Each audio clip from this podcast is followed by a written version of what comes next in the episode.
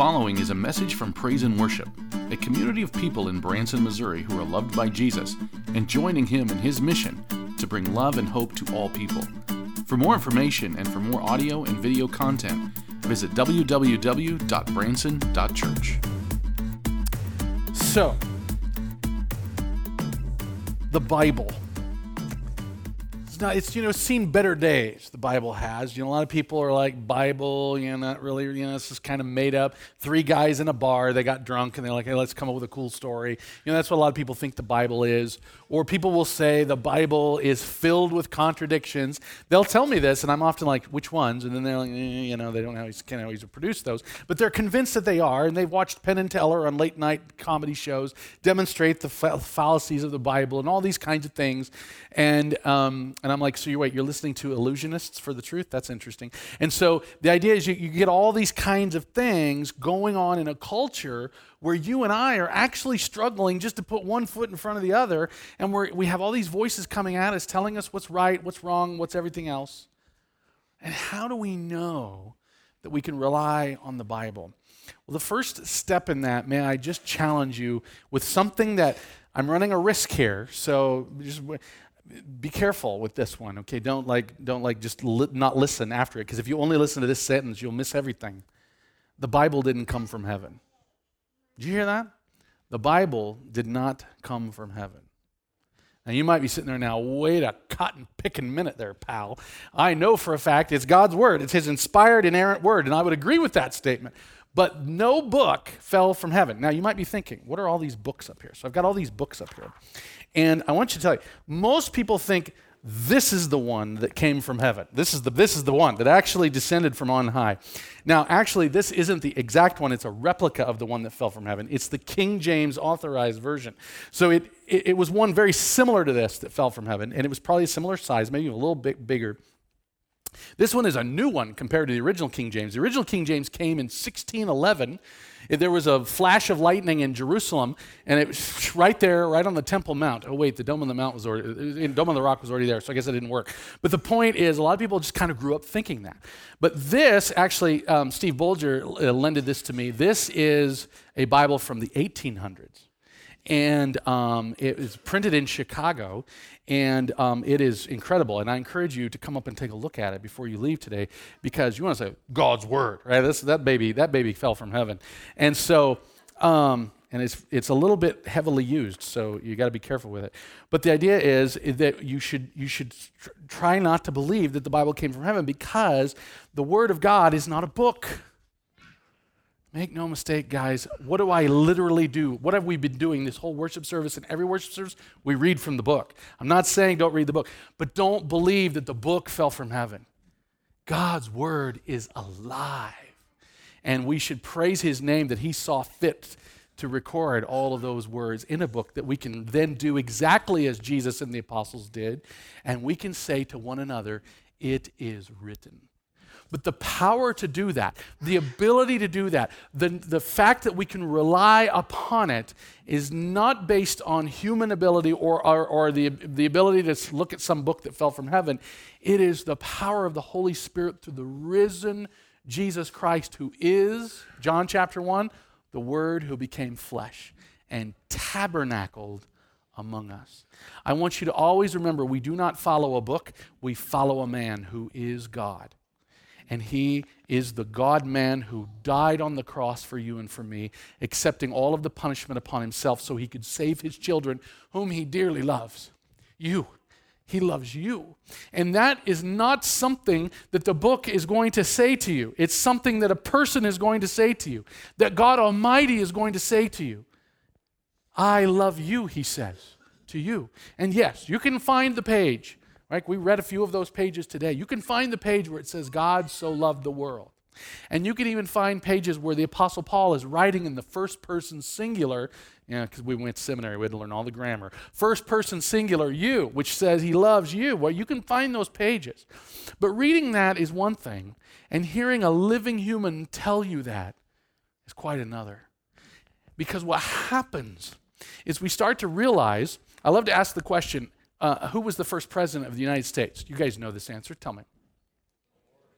George Washington, right? How do you know? Do you have video? You got a, you got a photograph? You don't know in any other way than any I think. Well, you, uh, oh, we have read it in a book. Okay, well, that's great. I appreciate the fact that you read your history books and good job. Keep reading them. They're good stuff, right? But how do, what made the book reliable? What made the book trustworthy? People told people who told people who told people. And we go back and we compare all their notes and we're like, hey, yeah, this, that seems to be the case. And there's some question about whether or not the whole thing with the cherry tree actually happened because we don't have enough people who saw it. But the idea is we don't have to question that he was our president.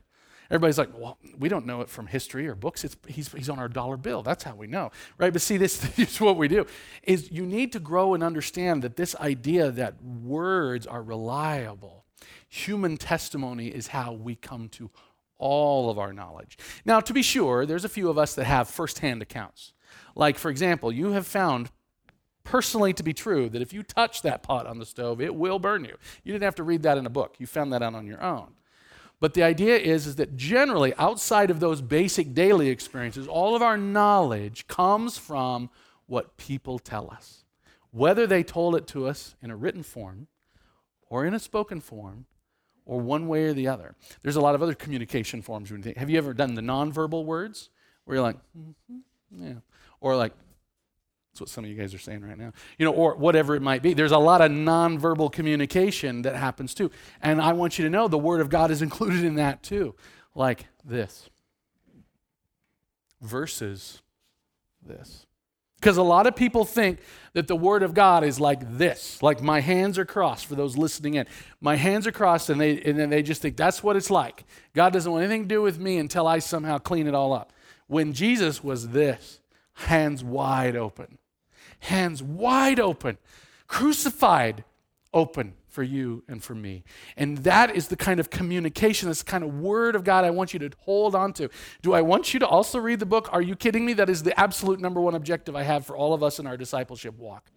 Read God's word the handy dandy half sheet, right? The, the, the fold over, the handout. This is what I want you to do. I want you to take this home and do the dig deepers. Because the dig deepers, you're going to see, like, oh my goodness, this is connected to that, and that's connected to that. And me and Jeff get to talk about that all the time. Look at all these connections, right?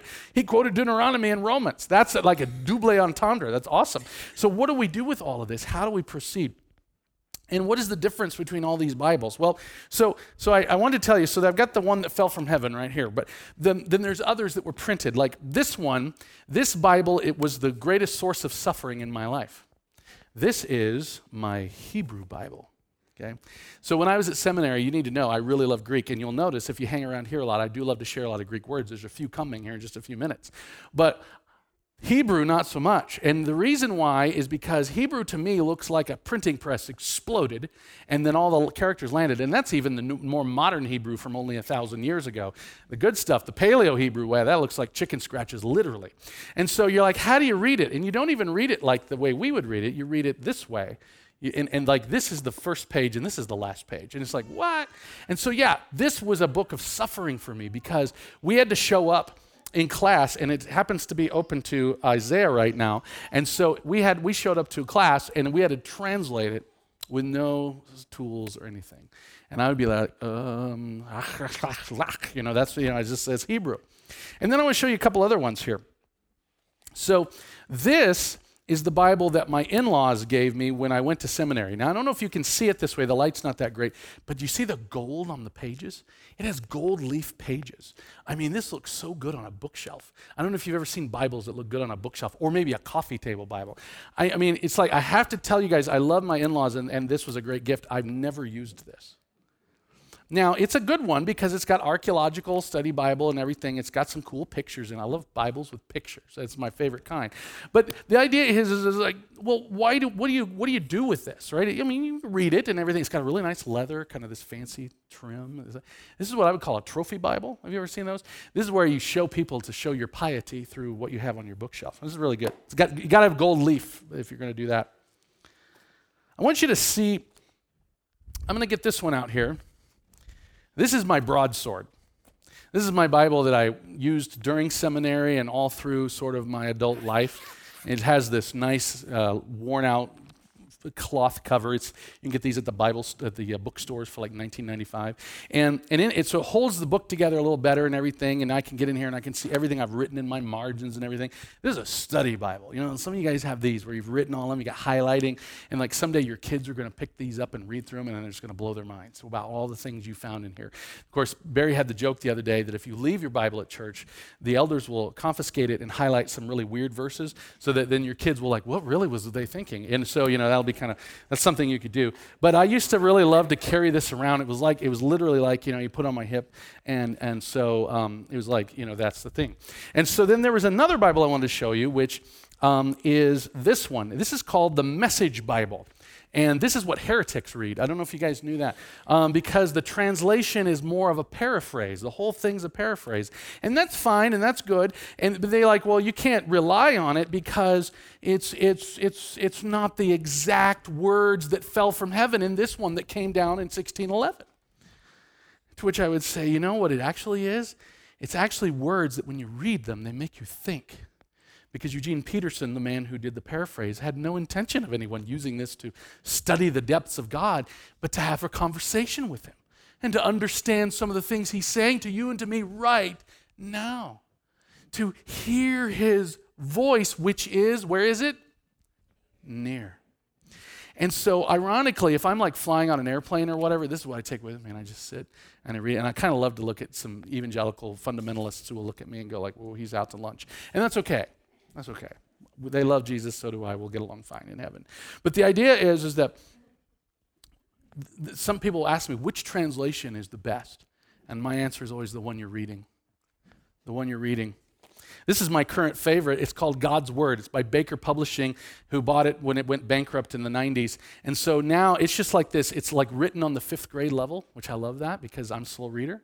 And, um, and what I, if I just want to sit and read God's Word and not know what it's already going to say, because a lot of you guys have done this. You've read the Bible and you ha- you've read it a lot, which is praise, praise God for that. But then you start to have the, your, the sin in you will s- sort of kick in and, and it'll start to make you think that, well, you already know it, so you don't need to read it right? And yet, every time you open it, it's, it's fresh. And I read this one a lot because the, the print is on a different page or a different layout than I'm used to. And so I'm a visual learner. And so I'm to the point where when I read my old Bible, it's like I already know, I literally even know where the words are going to be on the page because in my mind, remember, this I don't know where anything's at. And I love it because it's just kind of fresh and new. You guys ever seen one of these? So if that other one's the broadsword, this would be a little dagger. First of all, you need to know this is not a Bible. But does it contain God's word? Oh, that's an interesting question. Now it marks a real heretic. This is Luther's small catechism, which belonged to my grandfather.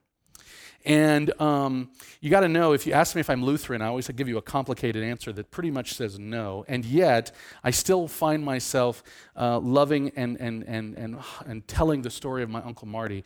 And so much of it is contained in here because in his day, nobody had Bibles. Now, he worked very hard to turn that around. But even after he got them translated into their language, they were still expensive and hard to find. They looked like this, right? This big one. And so he wanted people to have something that they could afford to get, that they could keep in their, in their pockets. This was the dagger. He said, he called it the Enchiridion because you'd go out, you know, it's like in his day, you didn't have freeways or trains or planes. And so you, when you would travel from town to town, you had to walk or maybe ride a horse or something, but there would be bandits out there. And you might get caught out there all alone. He says, You need a dagger because there are bandits, bandits with you every day, wherever you go. You need God's word in a way you can learn and grow in it. So, a, a, look, a little book like this, you guys might have devotional books. It doesn't have to be this one, but they have passages that the Lord has used to knit your heart together and to grow your faith. Those are awesome. Keep reading them, keep using them. Here's an interesting one the Jesus Storybook Bible. Now, this one's all taped back together because in our family, we read this to our kids for like literally their entire childhood. And why did we do this? This isn't God's word. It's not even, they don't even try to make it God's word. No, it's actually the words of Sally Lloyd Jones, who is telling what the story of the Bible would, would sound like to a child. And you know what's beautiful about that? She'll say things like, Do you know every page of God's story whispers the name of Jesus. Now, there's no Bible passage that says that. Well, John 5 24 gets pretty close. But there's no Bible passage that says whispers or, or those, well, you know, there's that one time with Elijah. But there's no, it does not in there. It's not for the fundamentalists among us, it wouldn't work. But if you believe God's word is something that is sent by his spirit, it's someone who is sent by his spirit to work in your life and mine through all kinds of different ways and things, then yes, he will very powerfully use the words of a lady who's trying to teach us how to tell children and the beautiful pictures and the stories that go with that. So it's really interesting because when you start thinking this way, everybody gets nervous because we went through a period in the 20th century when there were a whole lot of Christians that took the authority and reliability of the scriptures and chucked it. Debbie and I have been to churches where the pastor said he began preaching a sermon on the book of Jonah. You know, that's the fellow with the whale, right? Everybody kind of knows that story. And he's like, Well, we all know that this is just a fairy tale, but I'm going to teach you something like honorable from it. And we're like, no, no, no, no, that is not what you're hearing out of this guy you're going to hear that every single page, no matter which version you're reading, no matter which edition, no matter which it was the one that fell from heaven, because it didn't, or the one that you picked up at the local bookstore, or like the missionaries that Ravi Zacharias would talk about who were in prison in Vietnam, and the only access they had to God's word were the, in the latrine where the guards who were oppressing them and torturing them would wipe their rear ends and leave it in the bottom of the whole. And those men would crawl in there and they would clean off those pages the best they could. They didn't exactly have running water. And they would read them for the ch- to cherish the words that they contain. It is written. It is written. And I want you to hear that it is written that God loves you. And that is not something you need to look up on a chapter and a verse. You need to listen because the Word of God is near. Speaking of it is written, Romans chapter 10, verse 3. Because I want you to hear God's word today, and we're going to grow in it. We're going to receive what He has given to you and to me. Since they did not know the righteousness that comes from God and sought to establish their own, they did not submit to God's righteousness. They didn't. And they, you might be, you know, you're like, well, who's they? Well, obviously, he's talking about those people that rejected Jesus. He's referring to the Jews, particularly of his day. But this is not a, this is not this is not limited to them. This is anybody and everybody who says to God, "I don't want nothing to do with you." Grammatically in, enhanced there. And so I don't want nothing to do with you. And that's what happens when we try to do it on our own. I would argue there's only two religions in the world. You're like, Mark, there's thousands, there's tens of thousands. There's really only two. There's the kind where you try to climb up, whatever it is. You're climbing up to God or whatever you call what we would refer to as God or Brahman or whatever. You're either climbing up or he's coming down. There's only two. And there's only one that teaches that he comes down. There's only one. Take a look at Romans 10, verse 4. Christ is the end of the law, so that there may be righteousness for everyone who believes. What do you have to do to make God love you? Answer, while you and I were yet sinners, Christ died for us, Romans chapter 5. We don't have to do anything. We, the fact that He made us is the proof of His love. And the fact that He saved us by sending Jesus is the further proof of His love. The question is whether or not, once He gives us this gift, what do we do with it? Christ is the end of the law, which means you don't have to do anything to receive God's love. It's just righteousness if you believe the promise the story, when you tell the children, or when you struggle to translate Hebrew, or when you're reading the heretics version, or whatever it is, whenever you start to believe the story, whenever someone tells someone else, you know, I think this is going to be okay. I don't know what's going to happen with the health news or the, or the financial news or the political news or any of those things, but it's going to be okay. You know what that is? That is God's word for you and for me. B- believe it. That's all we're called to do. Take a look at Romans 10, verse 5. Here he's quoting from Leviticus, which is always good when Romans quotes from Leviticus. Leviticus.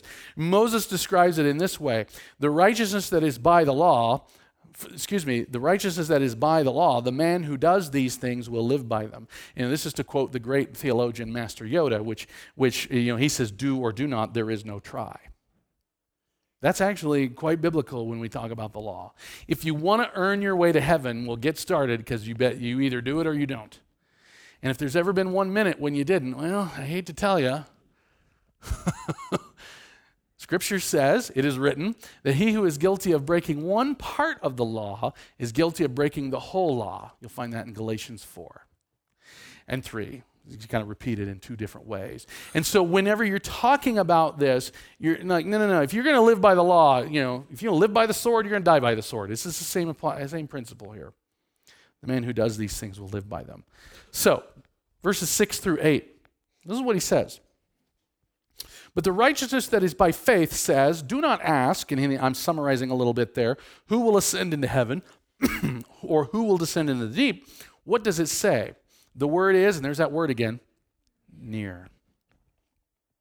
It's in your mouth and it's in your heart. So if you think that this is only God's word, Mark's like, or they're like, Mark, you're holding up the wrong one. That's the Heretics Bible. If you think that this is God's word, only this is the only place you can get God's word, or it has to be the one that came from heaven, or may the Lord have mercy, it's in original Hebrew or Greek. Um, if you think that's the only place of God's word, then why does God's word say that it's in your mouth and it's in your heart? What does this mean, right? This is what this is why good Lutherans always ask this question: What does this mean? And I want us to think about that because look at what he says. He goes, It's in your mouth, it's in your heart. That is the word of faith we are proclaiming. Now, there's a whole series of messed up people that take the word of faith and go a little bit nuts with it. The idea here is I just take it what it says. It's in your mouth, it's in your heart. This is part of what's going on in your life. Um, if, if you're someone who says, any of you ever feel this way? I can't read the Bible because I it makes me it's too hard. Anybody ever feel like it's too hard? Go ahead, please raise your hands. My hands is up. I don't know if you guys noticed this. I'm trained, four years seminary, two hundred thousand dollars worth of really good training, and I find the Bible hard to read.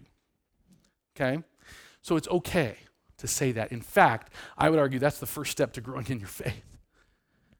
The Bible is a library of 66 books written over 2,000 years of history in three different languages over multiple epochs of time and it contains countless not countless but there's like a dozen or more maybe not that many but there's at least seven or eight different literary styles in there.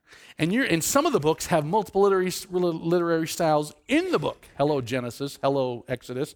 You know you're going along reading a narrative and all of a sudden breaks into poetry and you're like wait what does that mean that's okay. I want you to keep asking that. That's why we don't do church as individuals. The word church means assembly, the gathering of the people, because we need to grow together in it.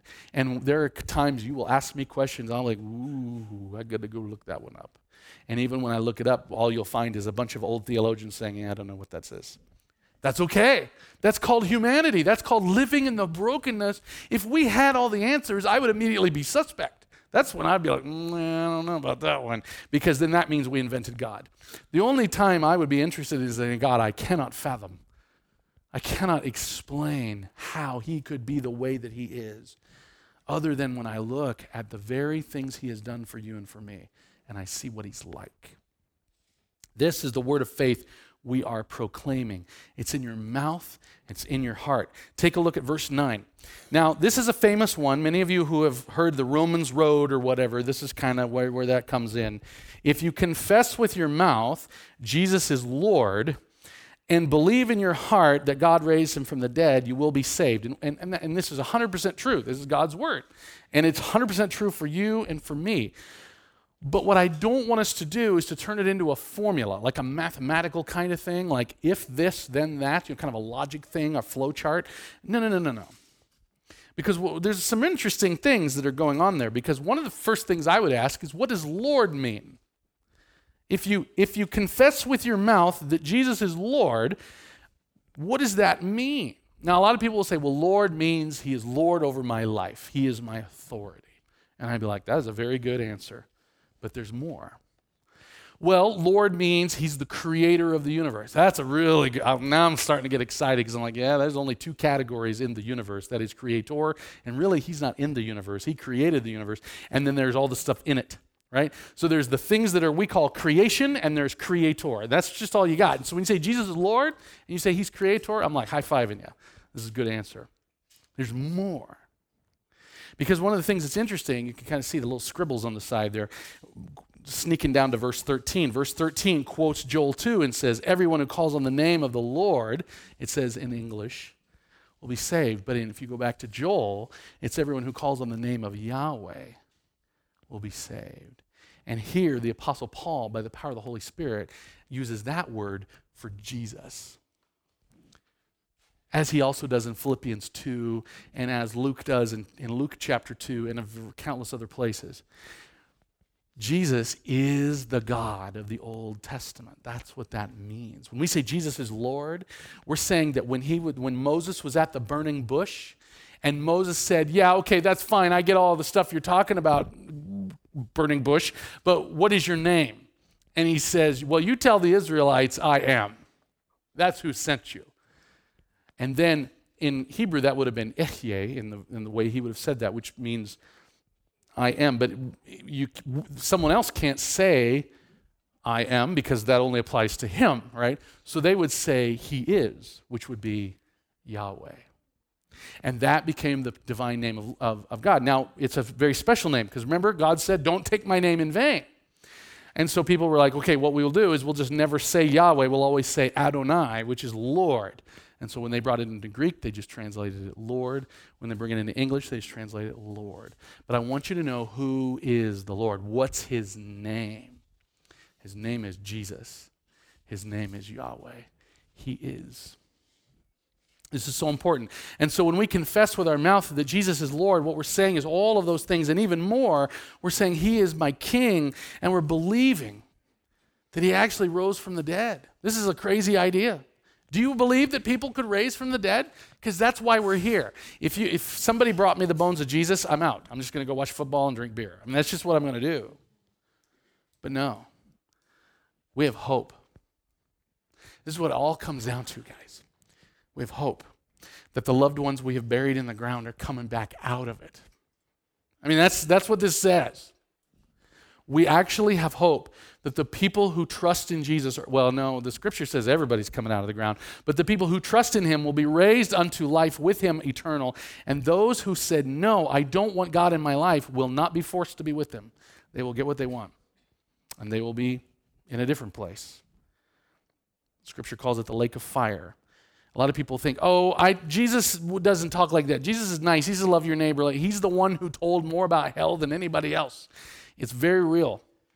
And if we delete it from the Bible, well, then we're saying it is not written. No, we're not going to delete anything from the Bible. We're going to keep telling God's story, the story of Jesus. If you believe all of this stuff, you are saved. You are. Take a look at verse 10. Now you got to watch out. This is the MLV. This is Mark's literal version because I wanted you to see, because up till now it's been active voice, active voice, active voice. Everybody's like, what's that mean? And I know the grammarians in the room, they're like, hey, that's pretty cool. But it's active voice, active voice. Now all of a sudden it's passive voice. And that's I want you to know that. So it's been, you know, believe this, trust this, hear this, listen. And now it's, look at this, because believing with the heart results in being declared righteous. And confessing with the mouth results in being in salvation. See, and this, this is where uh, it helps us get away from those formulaic kind of things where we're like, well, you know, I got to do these things, I got to jump through these hoops. No, no, no, no. No. It's in your heart, it's in your mouth. It's in your heart, it's in your mouth. Please hear that. It's in your heart, it's in your mouth. Take a look at verses 14 and 15. And how can they hear, an interesting word there, without someone? Now, here we got we got to bring a little Greek in, okay, because it's very important. Because the NIV says preaching, and in our culture, they think, well, we hire a guy to do that once a week. And, and we, he, we're frustrated. He only works one day a week, and on that day, he works too long. So that's kind of the old conundrum of the preacher. No, no, this is kerusso, which can be preaching, so they're not wrong to translate that way, but it's any kind of announcement and you guys do announcements. You tell people, hey, did you know? Did, like, for example, uh, Holly and Joel have an announcement. They got a new baby, right? So there's an announcement. We all do this things. We, did you guys know that you could save 15% or more on your car insurance? We do all kinds of announcements, right? So whatever it might be, you hear announcements. And so anybody and everybody should be kerusoing, right? This is what we do. So how can they hear without someone telling them? And how can they how can they tell them unless they are sent? This is the beautiful thing. This is the what and the so what. Here's the great idea that God had. It's just it's what he wanted to do. You know, all authority in heaven and earth have been given to me, Jesus said. Now you go make disciples. And I would have been sitting there going, uh, yeah, wait, what? You're kind of the risen one from the dead. You could kind of go around showing people the nail holes and the, you know, all those things. And now you want to send us? Mm-hmm. That's what he wanted to do. And look at what he says. As it is written, there, there you see the Apostle Paul, carried by the Holy Spirit, both speaking God's word and referring to the written word. It's all of the above. How beautiful are the feet of those who bring good news. Look at verse 17. This is another MLV because I just want you to see it very clearly. Consequently, faith comes by what is heard, and what is heard comes through the spoken word, the rhema, the spoken word of Christ. Now, here's the thing, guys. Don't, don't, don't hear what I'm not saying. You're, they're like, well, why do the Gideons put the Bibles in the hotel rooms? Because people can read something and listen to it. Okay? Don't get caught up in silly categories. The point is this the Word of God is something that He sent to you and to me. It's a who, not a what. And that who works through this, and He works through this, and he works, oh, may the Lord have mercy through this. And he also works from this big old boy that came right out of heaven itself, right? And you know who, what else he works through? He works through this and through them and all of those people and them too. This is how God's word works. This is why we can rely on it. You could burn all of the Bibles in the world, which would be really hard because we just just since the year 1990, there have been over 5 billion Bibles printed, which is that's just so you know that would like fill like all of Branson and half of Missouri. I mean, that's a lot of Bibles. There have been so many Bibles made. It's all on all the digital Bibles are everywhere. I never even showed you the Bible I use the most now is just this because I can have like 3,000 books on here. It's really cool. I got all my commentaries and everything. But the idea is all the digital Bibles and everything, can't get rid of them. But if you somehow could, the Word of God is not gone because you and I would still be around saying, Let me tell you about a man who rose from the dead, who has conquered death and lives for you and for me so that we would be able to join him in that, all in a kingdom of love where we care for one another no matter what. I would invite you to pray with me about that as we seek his face and helping us always remember the Word of God is near. Please pray with me. Father, we thank you for all that you give us, and we pray boldly right now that you would indeed help us take these words to heart and that we would have them in our hearts and in our mouths. Not just in our hearts, also in our mouths. Lord, remind us Every time this week when we hear the word heart or mouth, that we think of those little mental reminders that that's where the word of God is. It's in our heart and it's in our mouth. And I pray that we would live as people that are mouthy, that are letting their hearts be on their sleeves, so that it's not just something that is a set of mental ideas that we learned in a formula, but that salvation is a way of life it is a life that springs forth like what Jesus said in John chapter 4. He who takes the water I give him to drink will have a well springing up in him which leads to eternal life. Let us see it that way, not as a formula, but as a life, a life lived by the power of your Spirit, who with Jesus lives and reigns, one God, now and forever. Amen.